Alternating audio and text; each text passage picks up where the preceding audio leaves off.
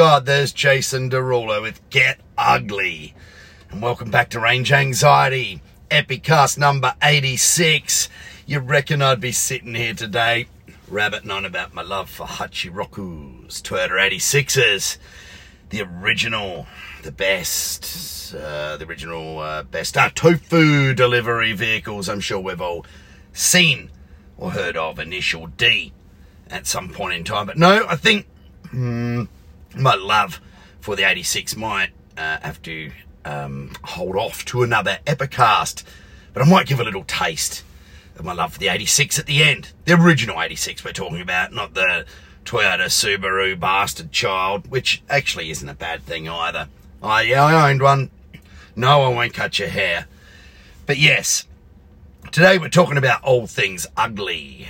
And what has struck me as being a little bit ugly in the last couple of weeks, and it may be because I'm getting old, it's definitely because I'm getting grumpy, and truly stupendously because I'm really well quite full of myself.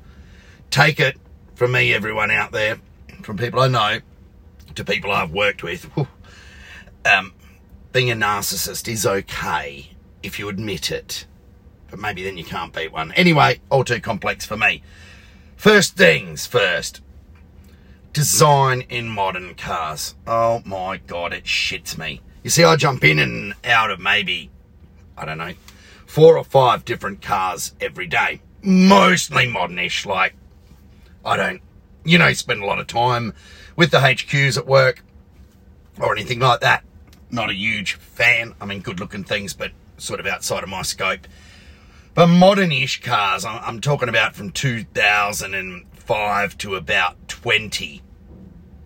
You just never ever know where any of the bloody switches are in them. Like, who would design a car where buttons that you need to control the vehicle are hidden behind the steering wheel? Like, it just makes no sense to me. And then there's Ford. They take the cake on this with their uh, FPVs around the, I think it was FG or maybe even earlier era, where they put a start button in them, but you still had to put the key in the ignition and turn the ignition on and then press the start button to start it. And to turn it off, you just turn the key off. Like, what the hell was with that? Was that just a start button for having the sake of having a start button? But yeah, you know, people might criticize cars that are all screen based these days, but the more switches and knobs you can take away from a vehicle, replacing it with a really clean graphical user interface It's touchscreen is a much better thing. You know, I'll spend sometimes 30 or 40 or 50 seconds on the dyno sitting there in a car working out how to turn the traction off because you can't see the buttons, they're hidden. So you're bending around, looking under the steering wheel, you're bending, you know, you're looking over the top, you're flicking the steering wheel around, then you've got to go through all the audio control buttons on the dash. And eventually, buried amongst the air conditioning, you'll find the traction control button if it's not buried behind the indicator stalk stupidity at its finest. And, uh, you know, a lot of car interior designers, uh, yeah, probably aren't worth their pay. But there you go, that's just me. I know a lot of people are intoxicated by switches because it makes them feel like they're in a jet fighter. But let me riddle you this, switch boys and girls. I guarantee you, the guys and girls that fly F-18s or the latest generation of fighter jets, I'm pretty sure they don't have to like you know, crane their head around looking for switches. I think everything's designed probably to fold a hand. And Flyboy, you can probably, if you listen to these epicasts, you can probably drop me an email to dtech, D-T-E-C-H, at senet.com.au and tell me whether I'm right or wrong. I bet you I'm right, though. You know, it's not like a, a smorgasbord of rubbish like it is with um, car design. So anyway, hopefully it gets better. I mean, everyone's going for big stupid screens now, you know, that, I mean, it's alright having one screen, I suppose. And of course, yeah, yeah, I know, my Model 3's got one screen and da da da da da, and everything's driven off it. But they have three or four screens and then a few different rotary knobs to control them, like say the Mach-E Mustang does. It doesn't make a lot of sense either, but Ford did get a mention earlier for this. Um, so, yeah, we'll see what happens. But there's, there's my vent. Speaking of venting, um, and coming back to the ugly title of the Epicast, I am seeing now more than ever in the industry um, a, a whole flotilla of poorly, unintelligently modified VE Commodores as they're getting cheaper and cheaper and more and more flogged out. They're falling into the hands of the people that couldn't afford them 10, 12 years ago when they were newish. You know, the people that kind of took care of them and the, people that didn't shop everything they did on price and listen to bunches of, you know, engine and tuning wizards that don't know what they're talking about. So I see, I've seen enough poorly modified VE Commodores lately to actually maybe, you know, not maybe, definitely question myself and question, Martin, are you losing it? Or do you actually know what you're doing with these things? Or have you just lost the plot? You know, I'm struggling to make some of these cars run. Some of the combinations are that poor. But I thought it was me. Yeah, I thought it was me for a while until we did a VE from the ground up the other day, and it was very, very simple. It was a manual, manual six speed uh, for those that watch our YouTube channel, they, they like that little quote. The six-speed manual VE belonged to a guy from the Northern Territory, older guy like my age, you know, anywhere between 30 and mid 50s. Um, and it was dead standard. And he said, boys, I want you to do, you know, a cam, inlet, and exhaust on it. So, okay, we went and we did uh, a Manta Di Filippo, beautiful bolt-on fits, hangs-on exhaust system, beautiful you know, four and a half thousand dollars or so on the car, or four eight, or whatever they are. Beautiful. And the inlet we chose, it was a Harrop over the radiator, fits, works, beautiful. There goes. The yep, don't turn it off. It might not start again. Italian Electrics. Um, so the Harrop OTR, beautiful thing. And then for a camshaft, of course, we use something we know. GM Motorsport Street Racer 2 beautiful cam developed by a friend of mine that's been at it for years and years. So, yeah, that was a beautiful thing as well. So, we put all this together. I uh, came up with a MAFless tune. We did this car MAFless. I think anything VE with a that's manual transmission with a reasonable size stick in it has got to be uh, MAFless. Put this thing together, put my base MAFless tune in it, started it up, but boom, ran perfect two small tweaks on the dyno. We gave it back to the customer. Went from, you know, 233 kilowatts at the wheels to uh, 327 kilowatts at the wheels. Nearly, you know, well over 100 horsepower at the wheels. Increase. Uh, stuff all lost in the bottom end of torque. The manners of a hummingbird, whatever they might be, you know, just nice and drivable. No nastiness or chuffing around on cold start. Just beautiful. And all of a sudden I got my mojo back. I thought, yeah, well, why can't they always be like this? Well, there are reasons. And the reasons are, I mean, there's a lot of shit exhaust products out there. I think last Epicast, when I was rumbling home in the, the SR Model 3, I was talking about the Chinese headers where you've got to remove the heat shields off the plug leads so that they push the plug lead off. Junk throw it in the bin.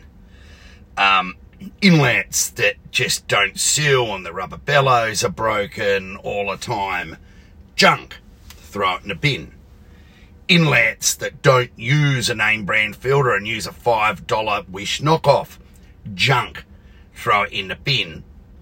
And then some backyarder that doesn't know how to bolt any of it together or time it up and make it work to top it off. That's your icing on the cake junk, throw it in the bin. You get what you pay for in this game, and well, not just that, but the difference between a good job using good parts and a shit job that'll never work that's got to be done again is normally only about 5 to 10% anyway. It's all about the honey dicking, it's all about the wizardry that the people you're speaking to that have got no bloody concept, right? That's what hurts you. So, the poor man always pays twice, they say. So let me get you back to grassroots here and, and, you know, back in the day when there was a tight knit community, you know, of, of, of LS1 guys in the country. Some of us have graduated out of, you know, tuning Holdens or working on Holdens. Some of us have come from the Jap scene, but what brought us together is we were a small bunch and we were all really enthused about doing this aluminium Chev engine properly. So we actually used to brainstorm and share ideas. And as I've mentioned before in um, Tuner Wars, I think it was that fantastic, super popular Epicast, we would and still do ring each other up. Uh, you know, we've all kind of lost touch a little bit and gone off and done separate things now, but I know that if I've got my you know, back up against it and I've forgotten, forgotten something or think I've forgotten something, I can pick up the phone and ring my counterpart in Melbourne, Sydney, Brisbane, Perth.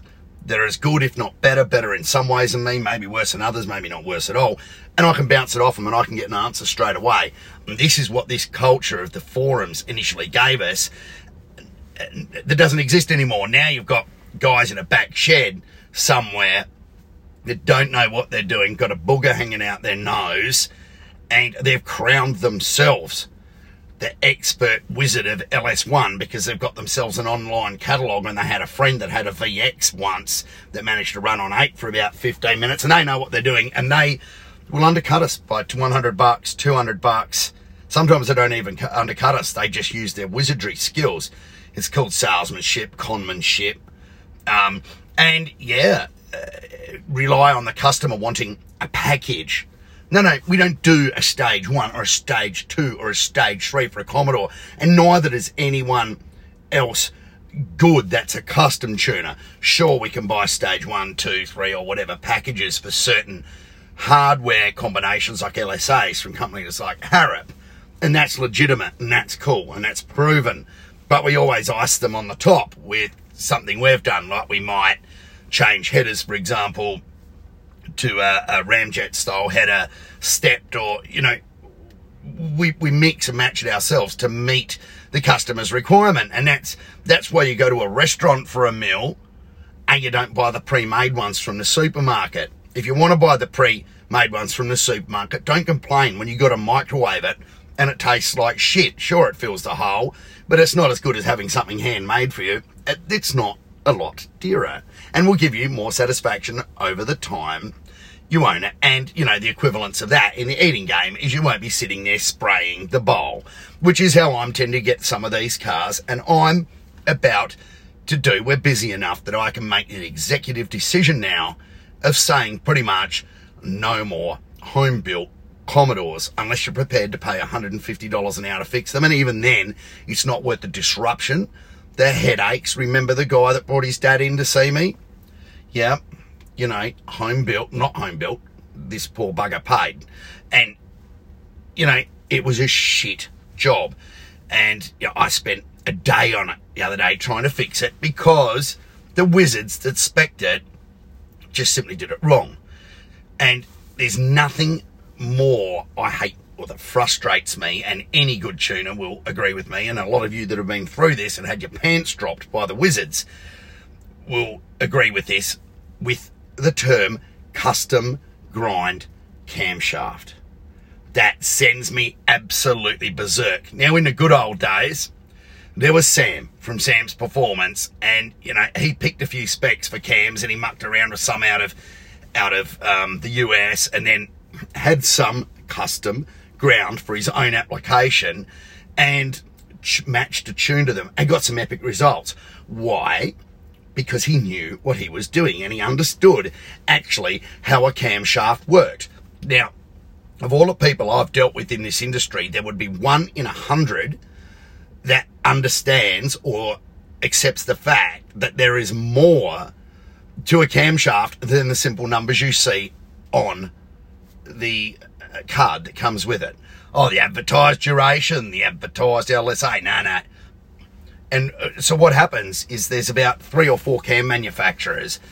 People just pick crap um, that isn't mainstream from them, uh, scrape the badge or the sticker off the box, retype the cam card themselves, or don't even supply a cam card, just throw it in the bin because remaking it would be a little bit like effort, right? Yeah, nah. And tell you it's a custom grind. Now, more to the point, not only do these dingbats, good Aussie term that for my American listeners, not understand how a camshaft works, they then go and compound matters terribly by not understanding how to put the camshaft in application. So, you know, I'll get some things in uh, standard automatic cars with a standard, you know, 9 to 1100 RPM tight torque converter in that require, that have some choppy piece of shit in them that doesn't make any power, but more on that later, have some choppy piece of shit in them that has to idle at 900 to 1000 RPM because it's just so woefully inefficient and the ramps and the lobes, everything is that wrong. And its airflow characteristics are that wrong. That so the thing's just dragging against the converter the whole time. You take your foot off the brake and it and it wants to go cruising down the road at 60 kilometers an hour. No, you've got it wrong. Oh, can't you lower the idle? Yeah, sure. Why does it idle like shit want to stall the whole time? Because it's not because the tune's wrong. It's because the camshaft is a piece of junk that shouldn't have even been in a boat or something with a 6,000 RPM stall, let alone your beloved Commodore, right? And then to make matters worse, they match it with an over the radiator uh, inlet that has an airflow meter sitting directly in line with the throttle body, like within about you know, two, two and a half centimeters or an inch off the, off the blade. So that the moment you open the throttle at all, all of the disgusting, filthy reversion that these poorly designed camshafts have then just goes out and bounces and belts off the airflow meter and just makes them cough and splutter. And it's like, you, know, people are like, oh, I'm not happy. You, you don't know, you can't, my, my engine builder said, you know, you should be able to tune this with a map. Not happy, mate don't think you've done a very good job. It's like, well, get your bloody engine builder to tune it, you idiot. And sure enough, you know, I've said that a few times. I'm not proud of myself for being a beauty. Well, actually, I am. this, this, is, this is my happy cast. Yeah, piss off. Um, and they come back. Oh, yeah, sorry about that, mate. Can't get hold of the guy that built it now. He's, uh, he's moved and he won't answer his phone to me. Can you sort it out? Sure, buddy. I got to tune it MAFless. And I end up being friends with most of these. Well, not friends, but, you know, we end up getting on well in the end. But because they got honey dicked and wizarded in the first place, they don't want to listen. You know, I know I saw this on this Facebook group, and like, we've been, I don't need to go over that, but, you know, if you match, you know, a GM Motorsport 2 street racer and a manual, beautiful. You can get away with a street racer 2 in a, in a, in an auto if they're not that picky and don't mind a tiny bit of drag. Or you just go to a super stock too and you know that's going to be perfect. Uh, you know how to match your combinations. Any of them, apart from something with a super stock in it, because its profile is, is that nice, you can get away with an airflow meter. But a street racer, you really want to go MAFless. And you just don't see these customers back again, other than when they want to put a blower on it. You know what I mean? You don't get all of these problems that these home built assholes uh, encourage. Now, I'm not picking on everyone. There are a lot of guys that can do some beautiful work at home. And there are some tiny, tiny workshops that are one man bands that can do some beautiful work, but they're becoming rarer and rarer. So you, as a person that wants to modify your car, either go to someone that's got the runs on the board, that's got a good name and a bigger company, or if you go to the smaller guys, make sure they haven't been wiping their boogers on their overalls, because that's always a dead set giveaway that there's something wrong. And you know, if you've got to put plastic bags over your shoes when you drop your car off and go into their workshop so you don't step in the dog shit that's on the floor, that's also a dead giveaway. Commodores are not witchcraft. The LS engine, it's a beautiful, the, old series of LS engine, maybe than some of the six litres with the DOD, beep, um, are really good things. And you can make good, solid, reliable, drivable power out of them. There is no wizardry left anymore. There is no room for honey dicking. There are that many proven combinations, and I mean proven, i.e., you can see it and drive it or, you know, hear about it, that you don't need to risk having to do the entire job all over again to save two or three hundred bucks. And the first thing you got to do, apart from look for the booger stains, is keep away from ugly, filthy camshafts that are experimental that should never be in an LS in the first place, but because some wizard has honey dicked you into it, you're prepared to slide in the front of your engine. Now, if you're going to push it in, make sure it's safe. that's something your nana should have always told you. Do you like that? Um, but you know, it, it frustrates me. It's not a new platform, but it's getting worse and worse and worse. So we've had our, our, our, and you can you can ask me anything you want. You can email me questions about camshafts for LSs. I'll be an open book for you. I don't even care if I do the work or not. Like I said, we're that busy. But if I can save you getting reamed when they slide it in, I'm more than happy to help you. You know, you've got to give something back to this community when you've been around it so long, like I have. So there you go. I've had my little rant today about dumb switches. Go out, sit in your car, and have a look at it and work out uh, where the switches are. And imagine if you'd never seen a car before and I said turn traction off. Yeah, right. You get me? Things don't have to be so complex. And I've had my rant about camshafts. You know, it, the poor man always pays to do it twice. So don't get bent over and look for the boogers. listen to that beautiful BSA. No, it was a Norton Commando that came past us. Now, last but not least, being episode 86, I got to admit, I do like the original Hachiroku, the original Toyota 86. There was something, yeah, overrated as hell and overpriced as hell. But there was something simplistic and honest about it. It had that venerable old 4AGE in it with the little analog style, you know, EFI half digital, not programmable thing jammed in it. It had nice little runners. It was it was an honest little engine, and it revved and it buzzed, and it didn't make much in the way of power or torque, but it revved.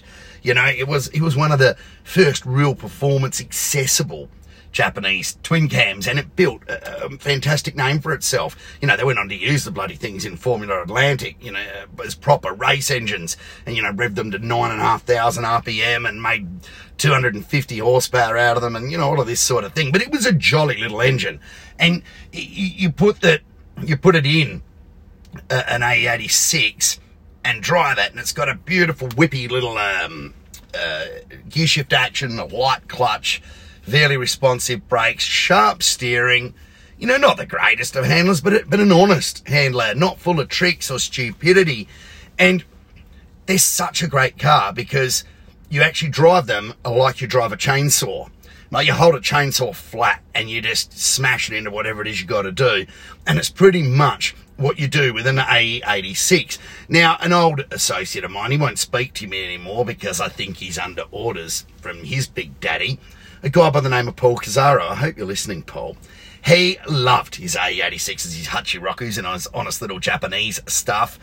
And uh, I remember taking him out for a ride in one about a genuine little panda. You know, it was a beautiful little thing. Maybe 10 years ago, and we thrashed it like a chainsaw, and he just loved it. He thought it was so good. In fact, he used a photo of himself taken in the rear view mirror as his Facebook profile or cover photo picture for a while before he was told he wasn't allowed to have Facebook anymore unless he um, was deemed to associate with degenerates like us. But yeah, it can those cars put a smile on many people's faces, and maybe next Epicast we'll have a look at some of the similarities and dissimilarities that exist between the original Hachirokuris and the current uh, BRZ uh, 86 Toyota slash or Subaru slash Toyota iteration. There's nothing actually that wrong with it, but it did, it has missed a couple of the goalposts. But hey, times have changed, and if you want to see the ultimate miss of the goalpost, don't pick on Toyota, Subaru, and 86 and BRZ. Have a look at the Mini versus the original. So thank you for listening today. I hope you really enjoyed that. Don't get yourself an ugly stick and tune in for more next time.